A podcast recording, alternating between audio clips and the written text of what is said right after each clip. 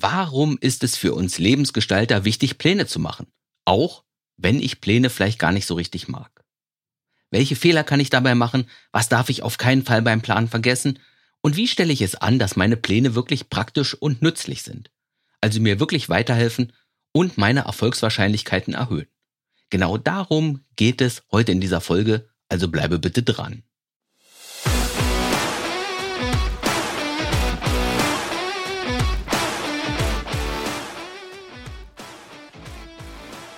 Los geht es wieder im Podcast Mein Leben, meine Regeln. Wo es darum geht, dein Leben in die für dich beste Richtung zu lenken, indem du dein Leben in die Hand nimmst, indem du die richtigen Entscheidungen triffst und indem du deine Lebensumstände so umbaust, dass dein Leben letztlich immer besser zu dir passt.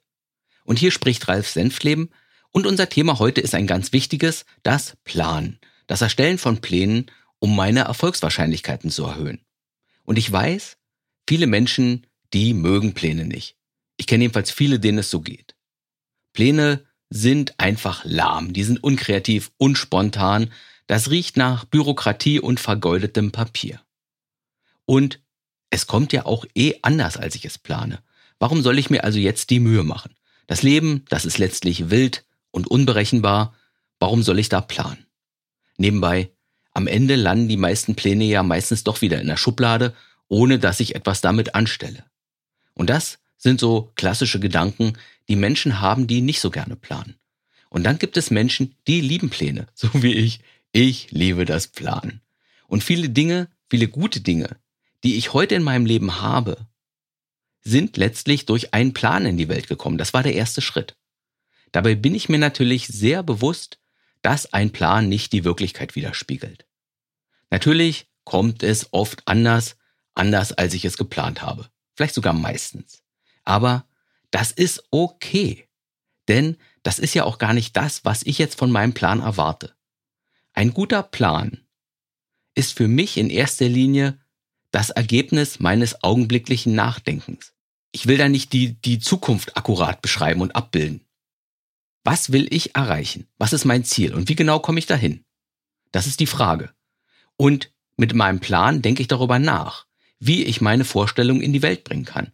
Was ich also tun kann, um genau das zu bekommen, was ich mir wünsche. Und dabei ist eins ganz wichtig.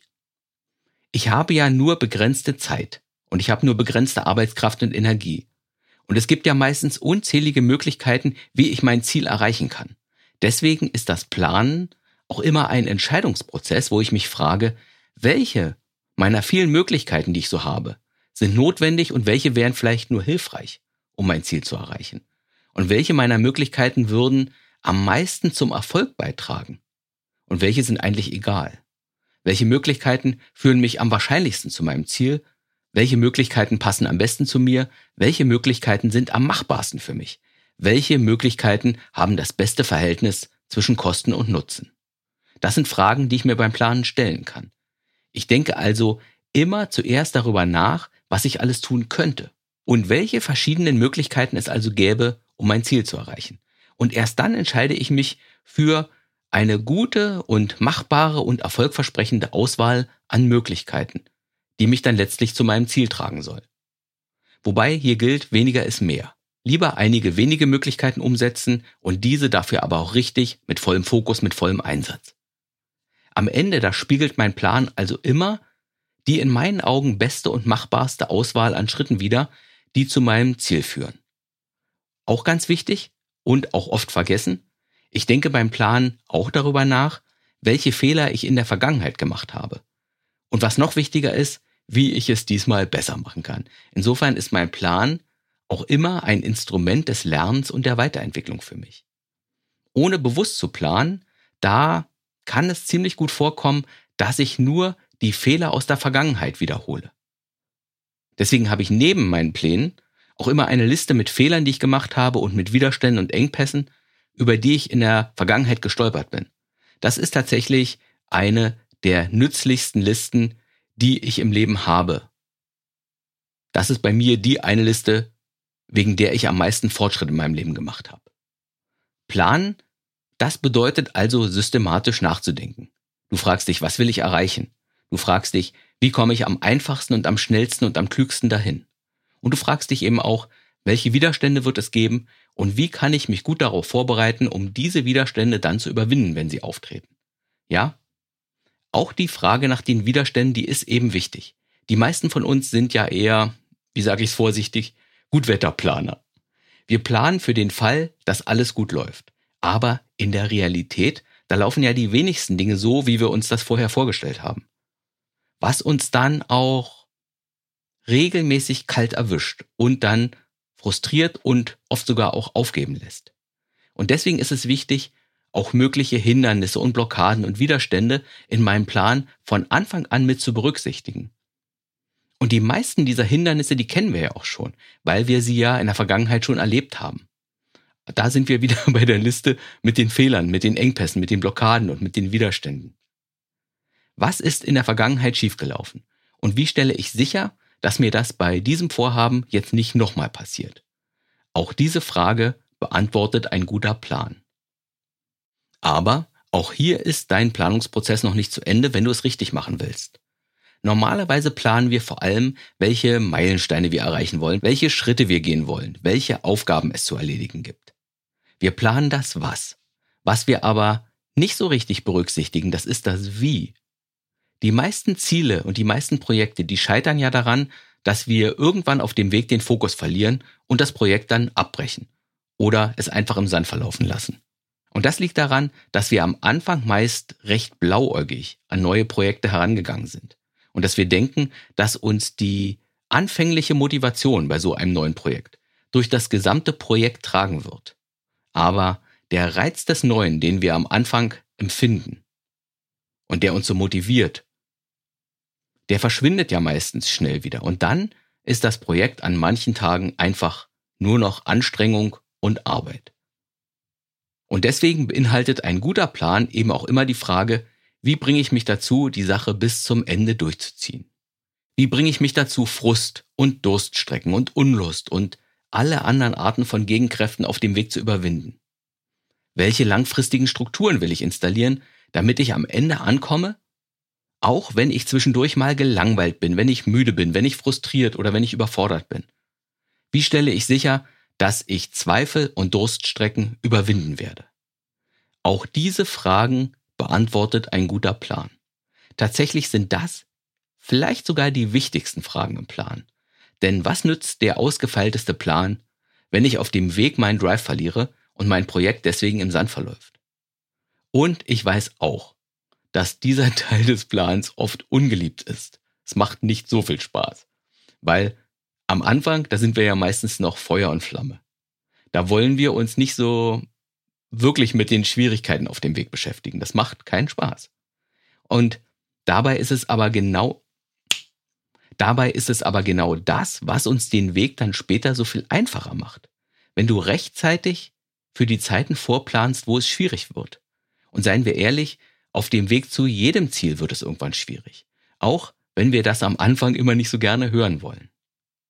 Das ist also die Kunst des Plans. Du fragst dich, wo will ich hin? Was will ich erreichen? Was ist mein Ziel?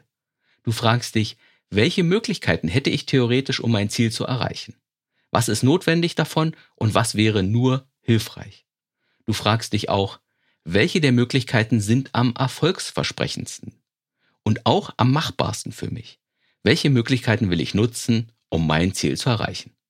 Hier entscheidest du dich also und du fragst dich dann, welche Schwierigkeiten könnten auf dem Weg auftauchen? Und wie stelle ich im Vorfeld sicher, dass das eben nicht passiert? Oder wie will ich dann damit umgehen, wenn es doch passiert und wenn ich es nicht verhindern konnte? Du fragst dich, welche Strukturen und Prozesse werde ich installieren, damit ich dauerhaft und kontinuierlich weiter an meinem Projekt arbeiten kann? Auch wenn es schwierig wird, auch wenn ich die Lust verliere, auch wenn ich an einem Punkt mal scheitere, auch wenn ich frustriert und müde bin. Und die Antworten auf all diese Fragen ergeben dann deinen Plan. Noch kurz zu den Prozessen und Strukturen, die dich dazu bringen, dein Projekt auch bis zum Ende durchzuziehen. Diese Prozesse sollten immer einen regelmäßigen Termin mit dir selbst beinhalten. Ein Termin, an dem du deinen Plan reflektierst und vielleicht auch überarbeitest. Du kannst dich dann fragen, mache ich mit meinem Plan guten Fortschritt oder sollte ich noch irgendwelche anderen Möglichkeiten nutzen, um noch schneller voranzukommen? Und du fragst dich, ist mein Plan noch aktuell oder habe ich zwischendurch jetzt neue Erkenntnisse gewonnen oder habe ich Lernerfahrungen gemacht, die mich die Dinge nochmal anders bewerten lassen? Du fragst dich auch, gibt es Möglichkeiten auf meinem Plan, die gar nicht funktionieren, so dass ich die, diese nicht funktionierenden Möglichkeiten vielleicht durch andere Möglichkeiten ersetzen sollte? Und indem du dir diese Fragen stellst und damit deinen Plan regelmäßig reflektierst, dadurch verhinderst du auch, dass du zu lange in eine falsche Richtung läufst. Du denkst so immer weiter über dein Vorgehen nach und verlierst nie den Kontakt zu deinem, zu deinem Ziel. Und das ist es letztlich, was einen guten Plan ausmacht. Ein Plan, das ist ein lebendes Dokument. Ein Dokument, das deinen augenblicklichen Erkenntnisstand widerspiegelt.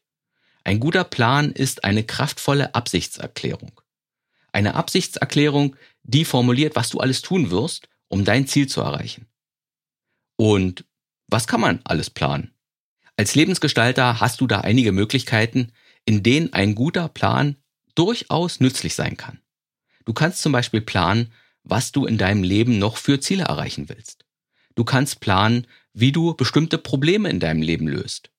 Du kannst planen, wie du im Augenblick nicht so richtig gut gefüllte Bedürfnistöpfe auffüllst. Falls dir zum Beispiel gerade Dinge fehlen wie Nähe, Abenteuer, Erfolg, Freundschaft oder Gemeinsamkeit. Falls dir das fehlt, kannst du planen, wie du mehr davon bekommen kannst. Oder du kannst eben planen, wie du ein Ziel, ein Vorhaben, ein Projekt oder einen Vorsatz umsetzen und letztlich auch verwirklichen willst. Du kannst planen, wie du einen besseren Job bekommst, wie du deinen Chef vom Homeoffice überzeugst, wie du einen neuen Partner findest, wie du mehr Geld verdienen kannst oder wie du es schaffst, regelmäßig zu meditieren. Gute und erfolgreiche Lebensgestaltung beginnt oft mit deiner Vorstellung, indem du einen guten Plan machst und indem du diesen Plan dann Schritt für Schritt verwirklichst. Und ich hoffe, dass diese Ideen dir dabei helfen werden, in Zukunft vielleicht noch bessere Pläne zu machen, die dich dann noch mehr dahin tragen, wo du gerne hin möchtest. Wie könnte ich mehr Liebe in mein Leben bringen? Wie könnte ich mehr Wohlstand in mein Leben bringen? Wie könnte ich mehr Abenteuer und Lebenslust in mein Leben bringen? Wenn du dich so etwas fragst, dann jetzt ab ins stille Kämmerlein und statt nur davon zu träumen, lieber einen Plan machen. Einen Plan, wie du dein Leben noch mehr nach deinen Regeln formen und gestalten kannst. Viel Erfolg dabei, bis bald und tschüss.